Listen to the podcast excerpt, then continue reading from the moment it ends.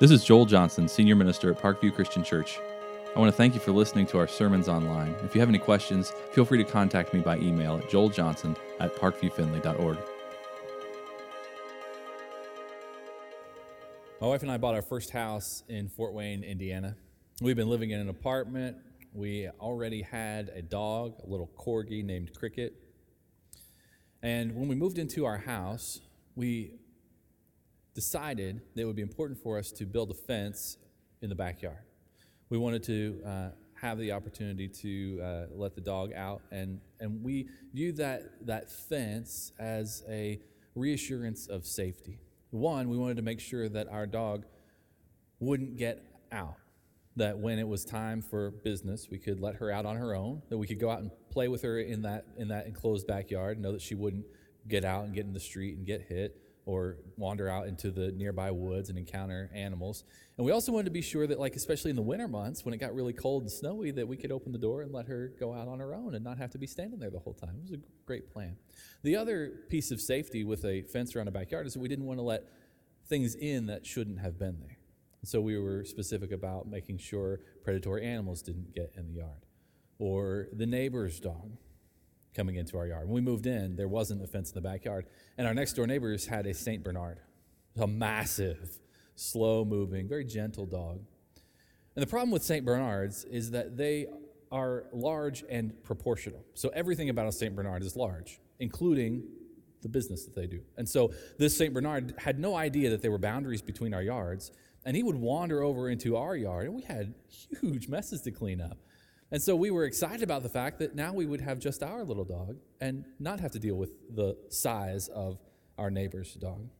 And so we began building a fence. I was surprised how many decisions involved in making a fence, uh, the, the, the, the kind of fence that you want to have, wood or plastic or metal, the uh, look of that fence, the color of the fence, the kind of posts you put in, the gates you put in, the hardware for there's so many things to decide. If you want the the panels to be level, or if you want to move the pickets to follow the contour of the land, so many decisions to make. So we ended up with a wooden fence that we began building and started out digging post holes for the posts that would support the fence. And I got through the first few inches of topsoil and realized I was in for a difficult time. There was hard-packed clay that our house was sitting on, and It, it was difficult digging. I poured water into the holes, trying to soften up the earth so I could dig it better. It was it was going to be a tremendous amount of difficult labor. So my father-in-law came for a visit, put a post hole digger, a big motorized auger, in the back of his truck and came up with it and said, "Hey, right, we'll, we'll dig out the holes with this." And so it had handles on both sides, so we stood opposite each other. He fired up the engine. We put it into the ground, got through that first few inches of topsoil, and the auger bit into that hard clay and threw us to the side. It was really difficult. And so we would have to do this careful dance of making sure the post hole digger was perpendicular to the ground and also pushing to get that bit down into the clay. And we had a lot of difficulty. And sure enough, every time things got out of alignment, it was my fault. So I'm working with my father-in-law. So I had to make some adjustments and, and learn how to work with him and dig the holes. And we worked and worked and worked and made our way around the yard, hole after hole after hole. Got all those dug. It took us so long that he ended up going going on home, and I took care of some of the other things on my own, put cement in the holes, measured out the posts and made them even and level, and worked our way around, got everything done, buttoned up. And the church I was working at at the time, I, I was talking about building the fence in one of my sermons, and one of the guys in the congregation said, "Hey, I've got a I've got a, a backhoe with a, an auger bit on it. I could have driven that into your yard and, and knocked out all those holes in about an hour." So thanks. I'll, I'll remember that the next time I have a giant project that I'm trying to do on my own. It was, it was very helpful. Thank you for that. Uh, but the idea of that fence for us, for our dog, is that it represented the safety, the security. It represented the, the establishment of our home there, of completing that, that feeling of settling in. Now, we're starting a sermon series today in the book of Nehemiah. Nehemiah's story is about restoring the wall around Jerusalem. Now, that's a much bigger project than a fence around my backyard, but the idea for the people of Israel in regard to the city of Jerusalem was, was much greater than that. They not only wanted that wall for protection and safety, they also viewed the, the city of Jerusalem as the their capital and the place where they connected with God. That was where they built the temple, where they viewed the physical representation of God's presence among them as a people. They would go there to connect with God. And so for them, this city represented not only the, the pride of their nation, but also the reputation of their God and their relationship with him. And it was a very significant thing for them to want to restore this wall. Now, Nehemiah's story is a piece of a much larger story through the Old Testament of God working through the Israelites as his people, expressing his love toward them, them learning to live in relationship with him, be faithful to him, and obey him as they saw how God was working in the world around them, eventually to bring about salvation through his Messiah. And we have this long story as each piece is meaningful to us in different ways. Nehemiah's story uh, is, is significant and takes place, historically speaking, Uh, towards the end of the exile of people of Israel as they were turning to Israel. Now, that that all takes place if, as you complete the book of Kings and Chronicles, and the, the height of the glory of the people of Israel is coming to an end. They've begun to be unfaithful, and God has said, if you're unfaithful to me, then I'll, I'll allow other nations to conquer you and capture you and take you into captivity. Uh, Jeremiah then concludes that with Jeremiah prophesying to the people of Israel, the Babylonians are going to come and conquer Jerusalem. It's going to be bad. And never said, no, we don't believe you. And then that actually took place. The book of Daniel then records the experiences of the Israelites who had been taken captive, deported to other countries, who were living in different cities of those foreign countries, and the experiences they had there. The book of Esther talks about a particular group of the Jewish people who were in Susa, uh, interacting there, the decree of the king Xerxes that the Israelites would be destroyed, and then Esther's work on their behalf to have the king alter his plan and make a second decree that then the Israelites could defend themselves, and she protected the people of Israel who were living there. And then we get into the books of Ezra and Nehemiah. Ezra took some Israelites back into Jerusalem to rebuild the temple, and now we come to the book of Nehemiah, who is taking some Israelites back to rebuild the walls around Jerusalem, surrounding the temple. And so through our story in the series that we're going to follow, we're going to be learning from Nehemiah and his experience of faithfulness to God, stepping out and doing this massive project for the sake of the Lord and for the sake of his people. And today, we're going to begin with the first chapter of Nehemiah. We're not going to cover necessarily a chapter a week. We're going to read through a great portion of the story, the book of Nehemiah. Uh, but uh, as we read today, we're going to be focusing on two themes in particular. First is uh, the devastating news of Nehemiah recognizing the status of Jerusalem and its walls and its people, and dealing with the grief that that came over him in in hearing that devastating news. We're going to learn from his experience and how we manage that kind of grief. And second, we're going to be uh, thinking in terms of vision for the future. And as Nehemiah began to step forward into the process of recognizing his calling to rebuild this wall and step forward in accomplishing that, uh, what that means for us when we think about who we are, where we are, and what it is God is calling us to step forward into, how we need to seek God's plan and purpose for our lives, how we need to allow him to align our perspective with his purpose as we submit to his will. So let's begin reading in Nehemiah chapter one, verse one. If you have a Bible and you want to open that up and read along, that's great. I would encourage you to do so. The words will be here on the screen if you want to read along on the screen. If you have a phone or tablet and you want to use the YouVersion app, you can search under events for Parkview Finley and find scripture and sermon notes there as well. Let's begin reading. The words of Nehemiah, son of Hakaliah. In the month of Kislev, in the twentieth year, while I was in the citadel of Susa, Hanani, one of my brothers, came from Judah with some other men, and I questioned them about the Jewish remnant that had survived the exile, and also about Jerusalem. They said to me, "Those who survived the exile are back in the province. They're in great trouble and disgrace. The wall of Jerusalem is broken down, and its gates have been burned with fire." When I heard these things, I sat down and wept. For some days I mourned and fasted and prayed before the God of heaven. Now, historically speaking, uh, we're in the month of Kislev in the Jewish calendar, which doesn't align with our month specifically.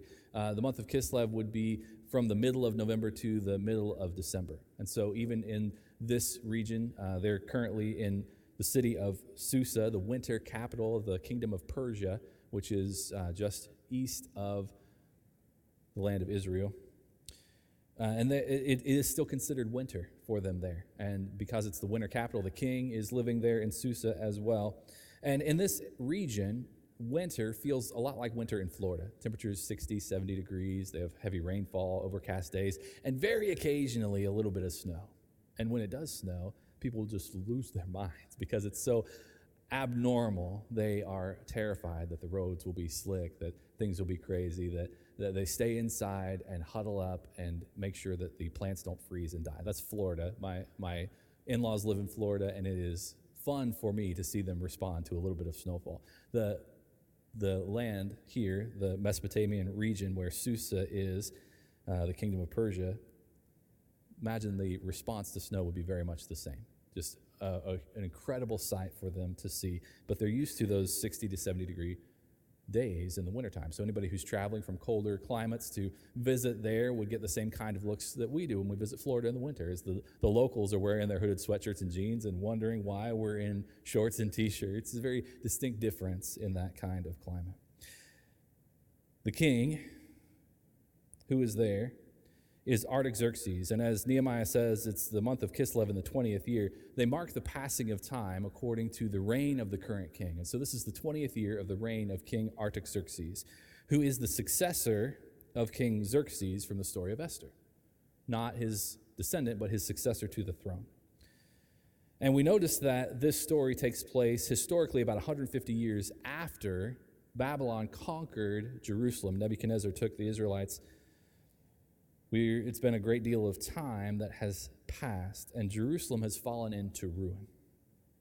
Now, in Jerusalem, we have uh, groups of Israelites. There are a group of Israelites who weren't taken into captivity, who, because they were in the surrounding region or in hiding, were not taken captive into exile one hundred fifty years ago with the rest of the people of Jerusalem, and those are called the remnant. There are also Israelites who have been allowed to travel from captivity back to Jerusalem, like Ezra and his caravan that went to restore the temple. Nehemiah is in Susa, and he encounters a group of Israelites who have come to Susa from Jerusalem. Now, these men are either from the remnant or they're from one of those caravans that has gone back to rebuild the temple. Most likely, it's one of those caravans who has returned to Susa from Jerusalem. And among them, Nehemiah recognized his brother, Hanani. He called him and some of the men around him and asked them, what's happening in Jerusalem? How are the people who are still there? What, what does the city look like? And the news, the report they gave him was not good. The people remaining in Jerusalem were in trouble. They were disgraced. The walls had been torn down. The gates burned with fire. The city that represented the splendor of Israel, their capital, the place where God's temple dwelt, was lying in ruins. And the reputation among the people around them was faltering because they failed to be faithful to God, and they failed to maintain his presence there through the upkeep of his temple and the upkeep of his city. Nehemiah was overcome with emotion. He sat down and he wept. And yet he wasn't overwhelmed. He was experiencing those emotions and moving through them. He took time to mourn and fast and pray. He took a proactive stance in dealing with the grief that he experienced from the news that he received. He turned to the Lord. We find proper perspective and guidance when we turn to the Lord, especially in terms of facing difficulty, of facing devastating news, of facing news that brings us to a place of grief. We find perspective. We find guidance when we turn to the Lord. And we often find ourselves in situations like this. We receive news of some kind that is personally devastating. News that weighs us down, that overwhelms us, leaves us feeling powerless and defeated. And when we find ourselves in those places, it's important for us to turn to God, to find perspective and guidance. Nehemiah's response provides us with that example of how we should handle ourselves when faced with this kind of significant difficulty. First, he mourned. He moved through the process of grief. It's tempting when we face grief to allow the weight of those emotions to cripple us, to have difficulty moving forward and experiencing life again when, when we have been devastated by some kind of difficult news. But we need to move through the process of mourning. We need to move through the process of grief and understand that grief is a journey that we can move through. Not something that has to keep us there, but something that we can move through. And that's a difficult process because we want to move through grief and, and move through the stages of grief as if we're conquering one stage and moving on to the next. But grief re- represents an emotion. And so moving through grief is like navigating chaos. We move through the stages of grief, and it's not in a linear fashion. Sometimes we move from one to another, back to one we've already been through as we're navigating through grief. And it's a process that we have to continue moving through, have to continue working through. The people of Israel had a specific set of instructions that they used to move through grief. When a loved one passed away, they had a specific time of mourning, seven days. And they would wear sackcloth, they would put ashes on themselves, they would go through a very specific ritual of mourning to help move through their grief. And they used that same process of mourning when they received devastating news, when their circumstances were difficult, and they, they recognized the sorrow associated with the things that they were facing. They moved through grief in that same way, and this is what Nehemiah did. He also fasted. Nehemiah chose to give up food for a certain amount of time so that he could focus on God and surrender his circumstances to the Lord. Now, fasting is a biblical discipline that we hear a great deal about in Scripture that helps us to focus on God in very specific ways. One, it is a process of finding more time to connect with God when we eliminate the, the time that we would use to prepare food and to consume food. And we use all of that time, instead of focused on food, we, we focus on the Lord. Fasting also is a specific, purposeful dependence on God. And we choose to take something that is a basic human need and set it aside, and instead to depend on God and invite God to sustain us through that time of fasting. And as we do that, it helps us build the habit of turning to God reflexively and depend on to depend on Him. Typically, if you're like me, your dependence on God varies, and, and when you experience difficulty, maybe, like me, you have a habit of trying to accomplish, trying to overcome, trying to conquer that difficulty yourself, and then when things are too difficult for you personally, then you turn to God and invite His help and seek His guidance. What fasting does is it reminds us to turn to God first, to turn to God continually, to depend on Him in everything that we face in life as a reflexive reaction to the circumstances that we find ourselves in, that we would continually surrender those circumstances to God and depend on Him, so that when difficulty comes, we're already thinking according to God's perspective, recognizing God's presence, and leaning on His power to support us through the things we face. The third thing that fasting does for us is that it continually reminds us to pray. And fasting allows us to use physical feelings to point us towards spiritual practice. So when you're fasting and you're giving up food, you experience hunger. The first way you experience hunger is with a dull ache. When, when this part of your body is empty, there's this constant dull ache that reminds you to fill that space back up with food. And every time that, that you, you remember that dull ache is a reminder that you're fasting, and, and a reminder to you to focus on God and pray. There are also moments when you're hungry where you experience hunger pangs, very, very intense, momentary pains because of the emptiness that, that that's present. And when you experience those, typically that's a reminder to put food in your mouth and fill up that space. But when you're fasting, it's a reminder that no matter what else you're doing, to stop and to pray, to, to again, talk to God about the thing that you're fasting over. And so we see this example from Nehemiah. It's mourning, there's fasting, and there's prayer. Nehemiah prayed to the Lord. Prayer is, is a discipline that opens our hearts and minds to God. It's the, the place where we communicate with God, where we talk to Him about our thoughts and our feelings and our plans, our, our circumstances, our environment, the difficulties that we're facing, the joys that we're facing. We thank God for His presence and His provision in our life. We invite Him to work in our lives. We seek His guidance. We ask for His help. Prayer is, a, is the place where we listen for God's response, where we praise Him, and most importantly, where we submit to Him and allow Him room to work in us. And notice each of these practices is listed as a response that Nehemiah had, but not that he, he mourned for a while and then fasted for a while and then prayed for a little bit longer. No, Scripture tells us that he mourned and fasted and prayed, that he, he used these disciplines in conjunction with one another, amplifying his connection with the Lord, multiplying his focus and his dependence on the Lord. And that's what happens when we utilize spiritual disciplines in this way, when we surrender ourselves to God and submit our circumstances to him, that we find the means to focus intensely on him and, and communicate to God how important it is for us to connect with him and remind ourselves how important it is for us to depend on God through the process. That's the example we have from Nehemiah.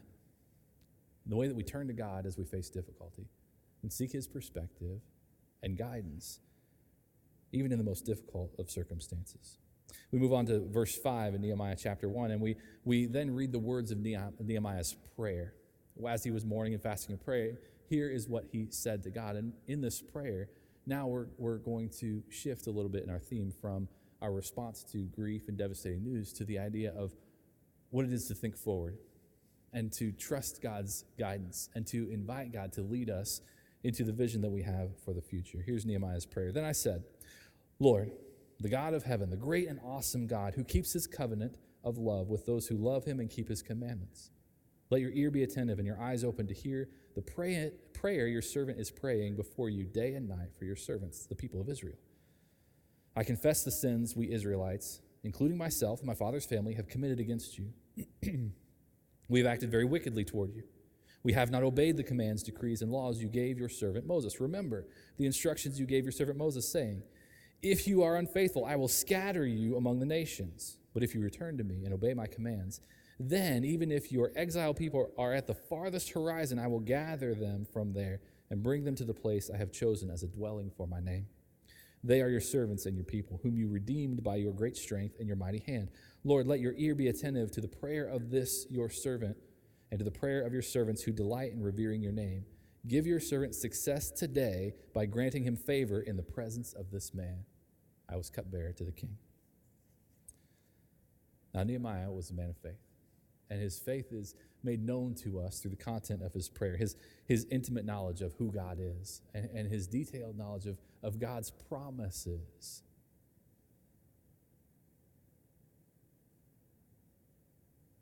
Nehemiah's prayer teaches us a bit about prayer. Is an example for us, much in the same way that we learn about prayer from Jesus in the New Testament. Nehemiah's prayer contained praise of God. He spent time acknowledging the greatness of God. Nehemiah's prayer included confession of sin, of his people, personally, and of his family. Nehemiah acknowledged to God the wrong that was present. Nehemiah acknowledged God's promises, how God had been providing for them. There's a bit of gratitude associated with that acknowledgement of how God had provided. And he, he invited God's help into the situation. He asked God to intervene on behalf of himself, on behalf of his people, to, to help him step forward as he made plans for how he would begin to work to resolve the, the difficulty that was facing them. And as Nehemiah prepared to step forward according to God's will, he acknowledged the, the situation that he was in, why those difficulties were present, and how he planned to step forward personally to begin resolving those difficulties. And when we think about what it means for us to take hold of the vision that God has for us, to step forward in faith and, and respond to where God is leading us, it's important for us to accept the consequences of our actions that have led us to the place where we are, and to accept the responsibilities that lie ahead, recognizing that, that we're going to have to take responsibility as we move forward and follow where God is leading. As we think about God's plan for our lives, we think about God's purpose, as we think about God's calling, and we plan for the future and imagine what it is that God has for us. We have to begin that thought process by accepting the reality that we currently find ourselves in. And that means looking backward to the past and accepting the results of, the consequences of, both good and bad, the decisions we've made, the way we've treated people, our own actions, everything that has led us to the place where we are. Now, as people, we have a tendency to think about the future, and we want to forget about the past. We want to begin from where we are and, and start a, a new chapter in our lives, turn a, a fresh page, have a, a fresh start, without considering all the things that have brought us to the place where we are. And when we do that, we find ourselves running away from the difficulties of the past, running away from the, the people that we've hurt, the relationships that we've broken, the things that we've done that have brought us to the place that we want to get away from. And we think maybe if we can just start a new job, or move to a different city, or attend a different church, or develop some new friendships, maybe all the difficulty of life that we've been experiencing, all the hardship that we've encountered, will, will suddenly be relieved, that we can start a new page and, and have this fresh start that then looks so much different than it did before. But we can't begin to step forward without accepting the consequences of what was behind. If we if we try to do that, if we try to step forward into a new chapter of life without resolving the conflict, without reconciling relationships, without restoring what we've damaged and broken, we will find ourselves in a new situation encountering the same kinds of problems that we had before. Why? Because we're the same person in a new environment. Because we haven't grown through the process of letting God develop maturity in us. We haven't grown through the process of letting God build us and our relationships, helping us learn not to harm people and damage them in the way that we have before, because we haven't dealt with our own negative habits that have produced difficulty in our lives. We simply be moving into a new place, treating people the same way, acting with the same negative behaviors and patterns in our life, and creating the same difficulty in a new environment. Before we can move forward, before we can honor God with the vision that we're stepping into, we first need to allow Him to work in our lives, to help us grow, to help us develop maturity, to help us develop wisdom in the way that we interact with other people and the way that we live our lives. So that means not only letting go of some negative and destructive habits, but also developing positive, constructive habits, allowing God to lead us into the kind of life that He's calling us to, molding us and shaping us according to His image so that we can step forward into the life that He's calling us to. Now, this is important for each of us as we stand at the brink of a new year. And many of us think about New Year's resolutions, about the kind of person that we want to become in the new year. And we think about health, we think about finance, we think about relationships, and we think about how we want to be a better person. As we think about what the future holds for us, let me suggest that first we step back and consider the past.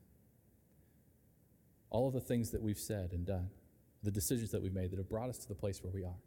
And before we think about all the things that we're going to accomplish, all the great things that are headed our way, first, let's think about the kind of growth and maturity that will come as we resolve the difficulty that we have experienced up to this point before we step forward. So that as we're stepping forward into the vision that we have for the future, we can step beyond where we would have been limited if we had not resolved those things. We need to have an accurate view of the past, an accurate view of the reality of the present if we're going to have a genuine look at where we're going to follow God in the future. It's important for us as individuals. It's also very important for us collectively as a church to look back in the past and see where we have come from, to recognize the reality of the situation that we're in so that as we step forward and follow where God is leading us, we can do so faithfully, truthfully, growing closer to the Lord as we seek to serve Him, as we seek to be faithful to Him, as we seek to recognize His will for our lives and the purpose that He has in store for us. And so as we think about what God has in store for us as a church, let's think about why we're here, why we are in the place that we are, the things that have happened in the last year as we think forward to the next year or couple of years, and what God has in store for us together as a body of believers. Now, one of the things that has defined us recently is the, the addition of online streaming for our services on Sundays. It's been a blessing for us as we move through pandemic, and it is continually a blessing for those who, who need to quarantine and be home and worship with us. And it's changed the face of our congregation a little bit. We have people who are worshiping with us at home online because they have some health concerns, and we We miss seeing their faces here, but we're glad to know that we can still worship together. We have people who are at home worshiping because they're caring for some loved ones with health concerns, and they don't want to interact in that way. And we're glad to have them part of our worship service, but it's different because we don't get to see their faces every week and the encouragement that comes with that. But we're still glad to continue worshiping together with the same service. There are people who we don't see here week to week because they are no longer with us. And there have been uh, a few funerals that we've had over the past couple of years, people who have, have passed away, long-time faithful members of the church. And we, we recognize their absence when we gather to worship together. We miss them dearly. There are other people who have been a long-time part of our congregation who have taken jobs and moved away. And we, we miss them. We're, we're sad to see them go. There are others who have decided to attend another church.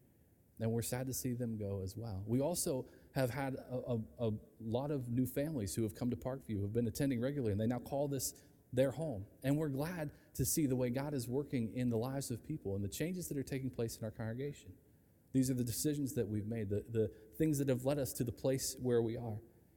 There have been decisions that have been made here at the church in the last year. We've had nine people accept Christ as Lord and Savior, be baptized in his name just in the last year. We've had seven other people place their membership here at Parkview. We continue to have conversations with people who are making decisions for the Lord, who accepting want to accept Christ, be baptized, who want to place membership here at the church. And those decisions continue to be made. And we're glad to see the way God is working in the lives of people about decisions that are continually being made for his kingdom and the relationship with him. We've been working on a building project here at the church, and for years we've been raising funds to build a youth building on our property that will expand our capacity for ministry, that will address uh, the way in which we minister to teenagers. And we're very excited that while we've been raising funds for a long time, we have been talking to contractors and, and architects, and we are now talking about breaking ground and completing construction. And this is a current reality because of the history of work that we have been doing that's led us to this point. We're very excited about moving forward with this project. We think about decisions that we've made in the past, about the mission of the church here at Parkview. And our mission statement remains the same. We're committed to connecting people with Christ, helping them grow in relationship to him, helping them grow in their understanding of his word, connecting people to other Christians and Bible studies and fellowship and mentoring and discipleship and growing together in our understanding of God's word and our relationship with him. We're committed to connecting people to the community as we reach out with the love of Jesus Christ and care for others and carry with us the message of the grace and love of Jesus Christ. That is the mission of our church, and it remains the mission of our church. And we are who we are because that mission has led us and guided us in the way that we worship together.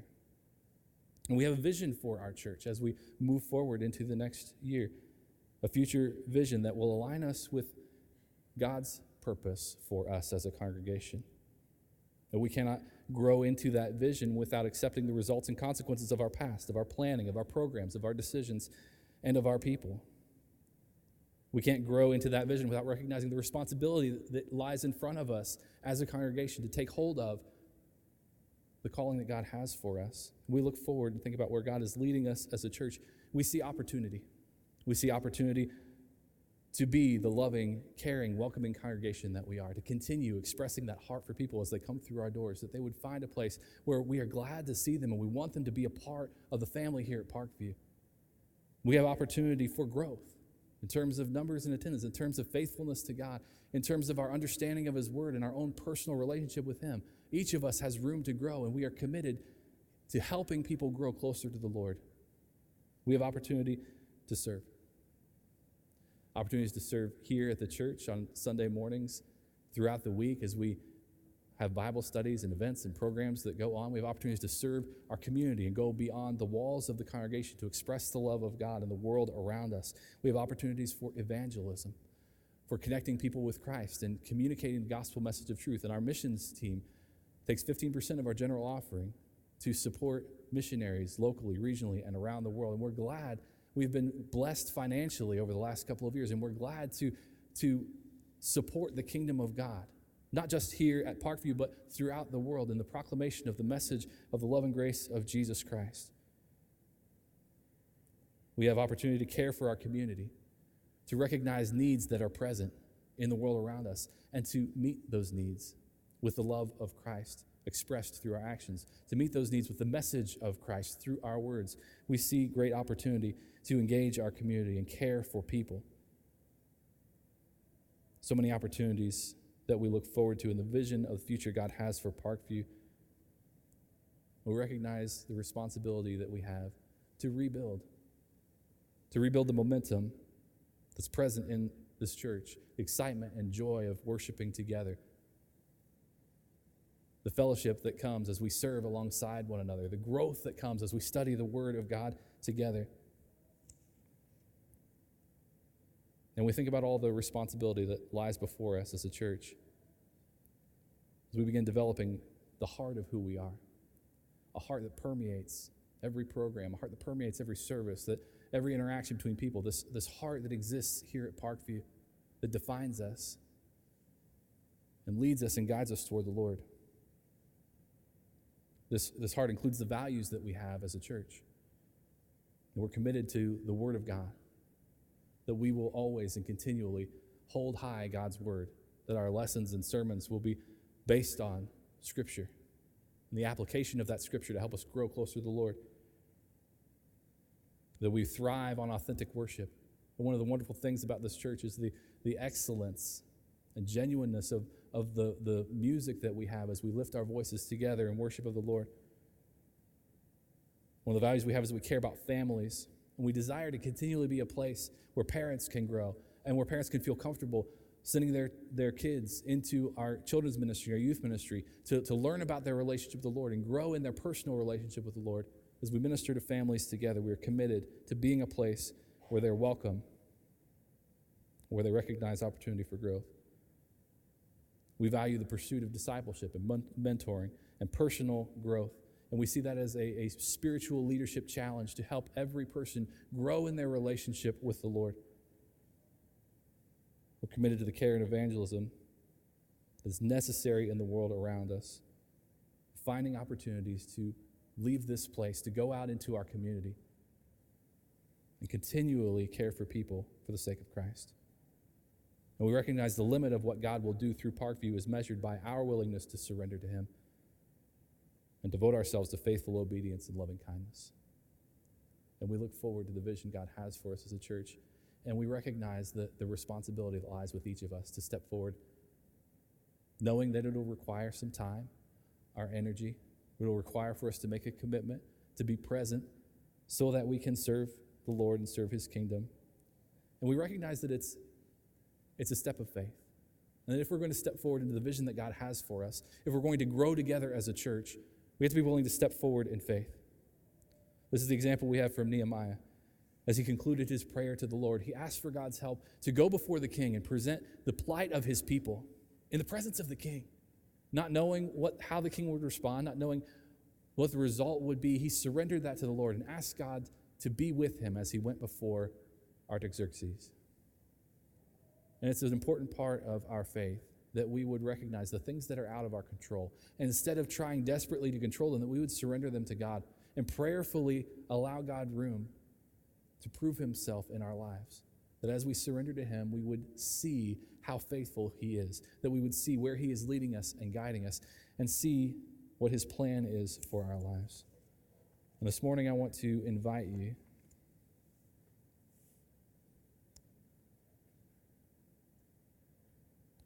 to think about where God is calling you to step forward in faith, in terms of your own personal relationship with the Lord, and also in terms of your participation in the body of believers here at Parkview, of how we together can step forward into God's vision for us for the future. Now, for each of us, that's going to look a little different. For you, maybe maybe the first step is, is to accept Christ as Lord and Savior and be baptized in His name. Maybe for you, you've been attending for a while, and, and you see uh, uh, the next step for you is to begin serving and finding a place where you can use your talents and abilities for the Lord and for His kingdom. I want to encourage you to, to step forward into the, uh, the unknown. Step forward into a place maybe where you've never gone before, to go beyond your comfort zone and see where God can use the abilities that He's given you, where, where God can call you to fulfill the potential that He's placed in your life and begin serving Him here at His church. Maybe God is calling you to, to begin talking to people about your faith. That's a, that's a scary step. To, to begin thinking about the relationships that you have as an opportunity to communicate the love and grace of Jesus Christ. Now, you've been here at church, you've been serving, but if you would think about the people that you work next to and the people that you encounter in the community, not many of them probably know that you're even a Christian or that you attend Parkview. And maybe your next step of faith is to begin talking about the relationship you have with God, inviting other people to come to church with you, inviting other people to experience the Lord in the same way that you have.